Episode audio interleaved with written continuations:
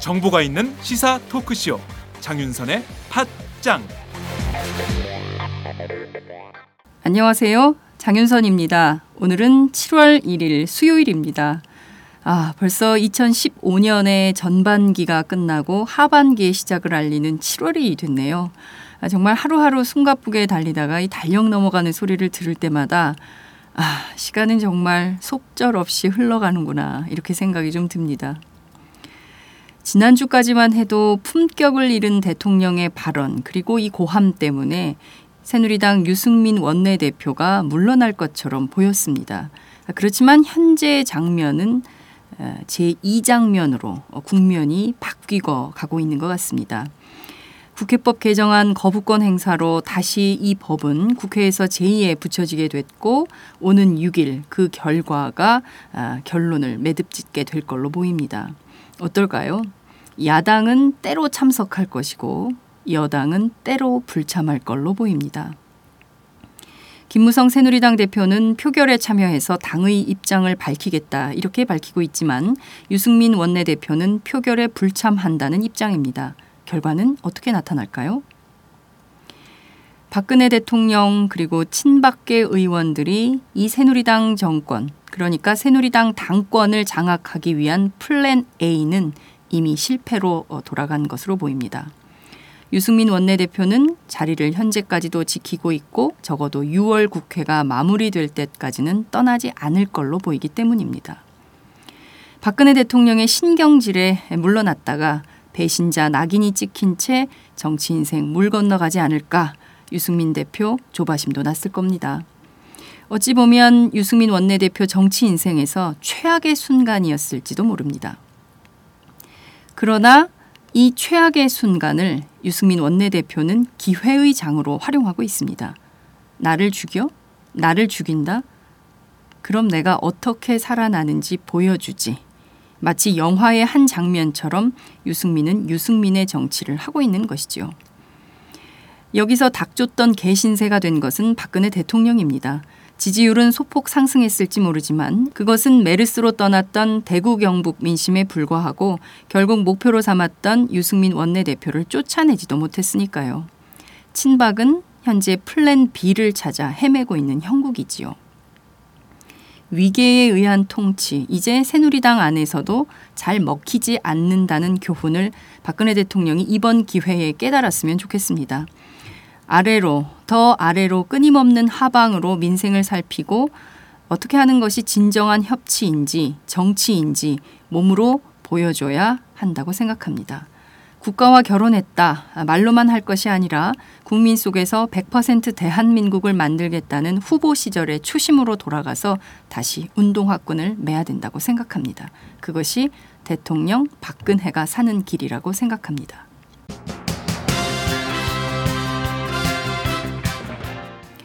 오늘 팟짱은 모두 새 꼭지를 준비했습니다. 어제 재선의 새누리당 김성태 의원에 이어서 오늘은 삼선의 중진 정두원 의원을 모시고 유승민 사태, 박근혜 대통령 그리고 새누리당 총대선 전략에 대해서 함께 얘기를 나눠보도록 하겠습니다. 박정호의 팟수다, 오늘은 국회로 가겠습니다. 새누리당 최고 중진 연석회의가 오늘 비공개로 열렸는데요. 그 현장을 함께 가보시겠습니다. 매주 수요일의 고정 코너죠. 임태훈, 김광진의 인권의 정치. 오늘은 퀴어 문화 축제 현장에 나타난 리퍼트 대사 이야기, 그리고 북춤, 그리고 또 유승민의 인권에 대해서 함께 얘기 나눠보도록 하겠습니다. 팟짱 시작합니다.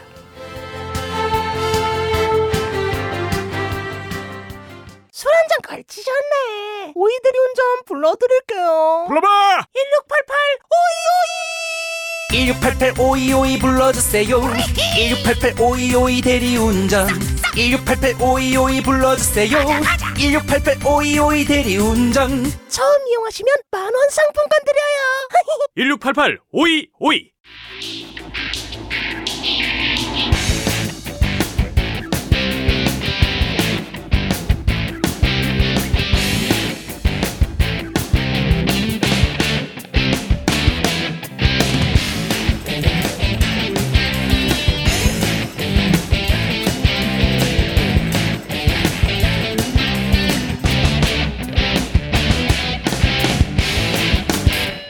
박정호의 팟수다. 안녕하세요. 팟수다의 박정호입니다. 저는 지금 국회에 나와 있는데요. 박근혜 대통령이 국회법 개정안에 대한 거부권을 행사하며 사실상 여당 원내사령탑인 유승민 새누리당 원내대표의 사퇴를 요구했습니다. 그 뒤로 친박 의원들의 유 원내대표 사퇴 주장과 비박 의원들의 사퇴 불가 주장이 맞서서 새누리당이 내홍에 빠져 있는데요. 오늘 최고위원 등 당 지도부와 4선 이상 중진 의원들이 한자리에 모이는 새누리당 최고중진 연석회의에서 유 원내대표의 거취를 놓고 친박과 비박 의원들의 충돌이 예상됩니다. 그럼 지금부터 어떤 공방이 벌어지는지 저와 함께 새누리당 대표실로 가보시겠습니다. 네, 지금 새누리당 대표실 앞에 왔는데요. 최고중진 연석회의가 비공개로 진행된다고 합니다. 항상 참석자들의 발언을 언론에 공개했었는데 김무성 대표가 비공개 진행을 결정했다고 합니다. 유승민 원내대표의 거취 문제를 둘러싼 당내 분란을 보여주지 않겠다는 생각인 것 같은데요. 김 대표는 어제 당 소속 의원들에게는 항구령을 내리기도 했죠. 김 대표는 지금은 나라와 국민을 먼저 생각할 때다. 애당심을 갖고 당분간 언론 인터뷰를 삼가해달라는 내용의 문자 메시지를 의원들에게 보냈습니다. 어차피 비공개로 회의를 해도 참석자들이 회의실 밖으로 나와서 발언을 할 텐데 굳이 비공개로 회의를 진행할 필요가 있을지는 의문입니다. 자, 지금 대표실 앞에는 수십 대의 카메라가 진을 치고 있습니다. 많은 기자들이 지금 의원들이 걸어 들어오는 방향으로 카메라를 돌려놓고 지금 기다리고 있는데요. 취재 기자들은 복도 한쪽에 일렬로 앉아서 의원들을 기다리고 있습니다. 네, 지금 최고위원들과 중진 의원들이 카메라 플래시 세례를 받으며 속속 대표실로 들어가고 있습니다. 김무성 대표와 이재호 의원이 나란히 대표실로 들어갔고요. 정병국 의원과 김태호 최고위원도 대표실로 들어가고 있습니다. 지금 말씀드리는 순간 사퇴를 고민해보겠다는 유 원내대표가 걸어오고 있는데요. 거취 문제를 한번 제가 물어보겠습니다. 고민 결론 나오셨나요? 네? 고민해보겠다고 하셨는데 유 원내대표는 제 질문에 대답을 하지 않고 바로 대표실로 들어갔는데요. 비공개 회의가 끝날 때까지 기다려보겠습니다. 지금 9시에 시작된 회의가 1시간 10여 분 넘게 이어지고 있는데요. 네. 지금 말씀드린 순간 비박계 중진 이재호 의원이 회의실에서 나왔습니다. 유승민 원내대표 거취 문제에 대한 입장을 들어보겠습니다. 거취 하나 빼지 않고 다 풀하겠다고 해서 우리가 비공개를 받아들인 거니까 대변인이 아마 그대로 이야기를 할 겁니다. 대표님 거취 관련해서 한 말씀 해주시죠. 난 이야기를 다 했어요. 할 이야기는. 끝났습니까? 아니, 지금 뭐 딴 이야기 하는데 우리는 10시부터 했던 회의가 있어서 나왔는데 내가 한 말도 아마 대변인 그대로 이야기 다 할 거예요. 어떤 얘기를 하셨는지만 간단하게 말씀해 주십시오. 간단하게 이야기 하겠지. 여기서 한 말씀만 해주시죠. 난 이야기를 길게 했기 때문에 내가 한 이야기를 간단히 요약하는 건 대변인 하겠죠. 대변인 들어보세요. 가장 중점적으로 하신 얘기는 어떤 것인가요? 중점적인 이야기는 유승민 원내대표 사퇴는 불가하다 하는 게 결론입니다. 예. 오늘 친박 최고위원들은 중대위원들은 참석 안 하셨는데요. 이정현은 그것도 참석했던 분들이 다 이야기했습니다. 그것도 김태호 의원하고 이재 의원이 이야기했습니다. 그분들은 계속 유승민 대표 사퇴의 필요성을 얘기하신 거예요? 들어보세요. 그러지 않겠습니다. 예. 그러나 이번에는 지금 여당 간에 청와대와 당이 이렇게 갈등하고 전쟁하는 것이 국민들이 보기에 어떻게 비치겠어요? 여권 지지하는 국민들은 불안하고 여권의 비판적인 국민들은 당의 모습을 한심하게 보지 않겠어요? 지금은 소위 여당발 정전 중단하고 국정 현안에 몰두할 때다. 여당발 전쟁은 다음에 할 때도 있을 테니까 지금 메르스 다음 문제라든지 또 추가 경정 예산 문제라든지 또 더 중요한 건 지금 그리스 디폴트 문제가 우리나라에 미친 영향, 이런 문제라든지 이런 국정 현안에 지금 전념할 때지, 여당이 청와대와 당이 서로 싸우고 뭐 네가 나가라 내가 나가라 이렇게 할 때가 아니다 하는 것이 제 말씀의 요지입니다. 김무성 대표가 그 유 원내대표의 명예로운 퇴진 얘기도 하셨는데 거기에 대해서도 동의하시지 않나요? 아니요, 퇴진이 명예로운 게 어디 있어요? 퇴진이 자리를 내놓는 건 명예로운 게 어디 있어요? 네. 아이고, 예. 의원님, 그 친박계 유승민 사퇴론에 대해서는 개인적으로 어떻게 생각하세요? 아니, 그건 내가 지금 남 말하는 거하고 시비 걸고 싸울 군벌이 아니잖아요. 응? 그래서 한 말씀만 좀 부탁드리면 간단하게라도. 네네. 과유불급이란 말이 있어요. 과유불급이란 말이, 그 논어에 보면 뭐든지 지나치면 부족한 것만 못하다 하는 말이 이번 기회에도 맞는 말이다 하는 것이 제가 말씀드리고 싶고, 또 정치인은 서로 다른 견해가 모여서 하나의 최선의 견해를 만들어내는 것이 정치고 그게 정당입니다. 당이라고 하는 것은 자기와 다른 생각을 배척하는 것이 아니고 자기와 다른 생각을 포용하고 조율해서 하나의 생각으로 만들어내기 위해서 정당이 있는 거지, 자기와 같은 생각만 존재하고 자기와 같은 생각은 나가라 그러면 정당이 존재할 수가 없죠. 그건 사당이 되는 거죠. 그러니까 우리는 지금 민주정당이잖아요. 어? 그런데 민주정당의 길을 가야지 이게 사당화의 길을 가면 안 되잖아요. 그러니까 과유불급이란 말은 너무 지나치면 오히려 당을 사당화로 끌고 가는 꼴이 되니까, 그래서 제가 피차가 자제하고 국정 현안에 몰두하는 것이 상책이다. 응? 그러니까 누구만 나가라 들어가라 하는 말은 그만두자. 국정 현안을 끝내놓고, 어? 얼마든지 또 그런 문제를 논의할 기회가 있을지도 모르니까 지금은 그게 아니다. 국민들도 지금은 여당의 지도부와 청와대가 갈려서 또 여당 내부와 갈려서 싸우는 것을 국민들이 바라지 않고 있습니다. 지금은 중단하는 것이 옳다 하는 게 제 생각입니다. 네, 감사합니다. 네, 들으신 것처럼 이재호 의원은 유 원내대표의 사퇴는 불가하다는 입장을 밝혔습니다. 특히 자기와 같은 생각만 하는 사람만 있고 다른 사람은 나가라고 하는 걸 이해할 수 없다. 그건 사당이 되는 것이다. 우리는 민주정당이다. 민주정당의 길을 가야지 사당화의 길을 가면 안 된다며 친박계를 겨냥했는데요.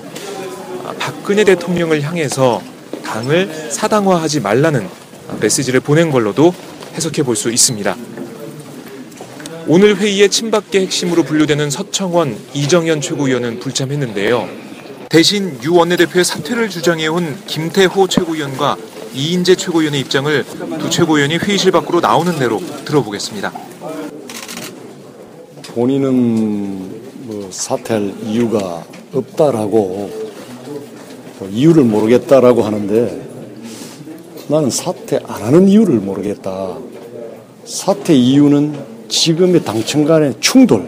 나는 그 자체가 가장 큰 사퇴 이유다. 지금 어쨌든 경제도 그렇고 지금 여러 가지 상황들이 국가 위기 상황으로 지금 치닫고 있는데, 결단이 빠르면 빠를수록 좋다. 늦으면 눈덩이처럼 더 문제만 키울 수 있다. 결국 이 문제를 해결할 수 있는 것은 유승민 원내대표의 결단뿐이다.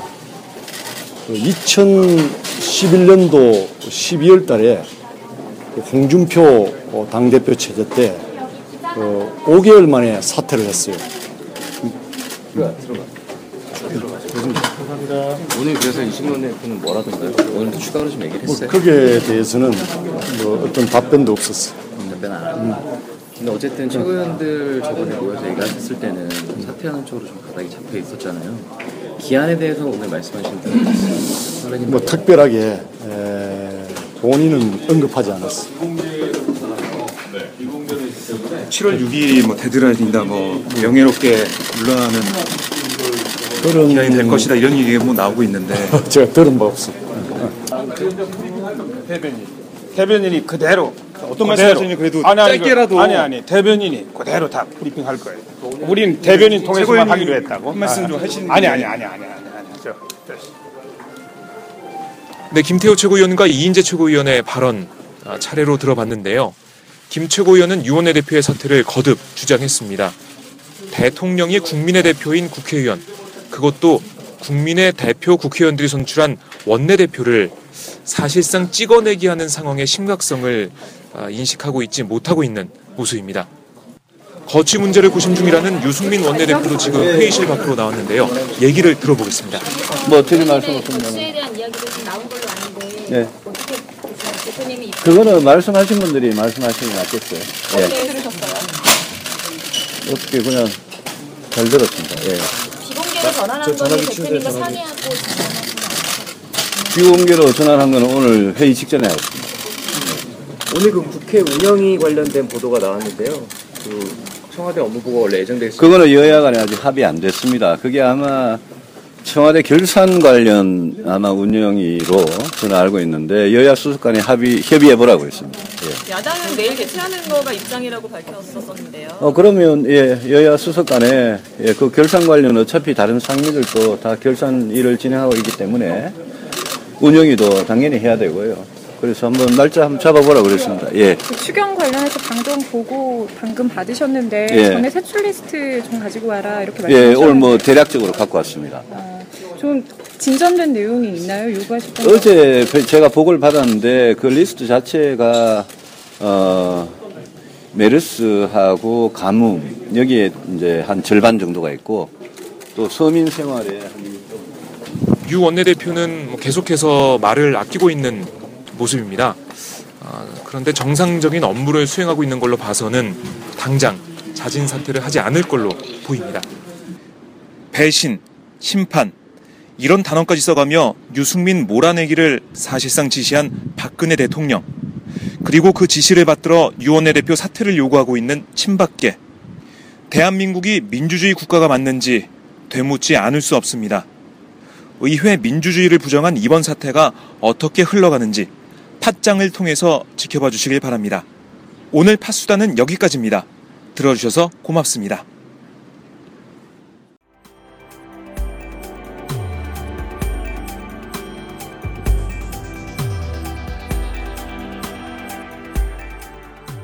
안녕하세요. 오마이뉴스 시민기자 최병석입니다. 저는 최근 대한민국 쓰레기 시멘트의 비밀이란 책을 출간했는데요. 오마이뉴스 10만인 리퍼트에 연재한 기사를 다듬어 책을 펴냈습니다. 우리가 살고 있는 아파트가 발암물질 가득한 쓰레기 시멘트로 만들어졌다는 내용이지요. 요즘 급증하는 아토피 피부염 등이 쓰레기 시멘트와 전혀 무관할까요? 여러분이 이 책을 한번 읽으시고 판단해 보시기 바랍니다. 시민의 건강이 쓰레기 취급당하는 어처구니 없는 현실을 이 책에 고발했습니다. 그런데 이 책은 오마이뉴스가 없었으면 세상에 나올 수 없었습니다. 시멘트 재벌 입김에 휘둘리지 않고 이런 글을 받아줄 수 있는 우리나라 언론은 그리 많지 않기 때문입니다. 제가 권력과 자본에 맞서 당당한 오마이뉴스를 만드는 10만인 클럽에 자발적 구독료를 내는 이유이기도 합니다. 이런 기사와 책이 필요하다고 느끼시는 분은 동참해 주십시오. 저도 10만인 클럽 회원입니다. 고맙습니다.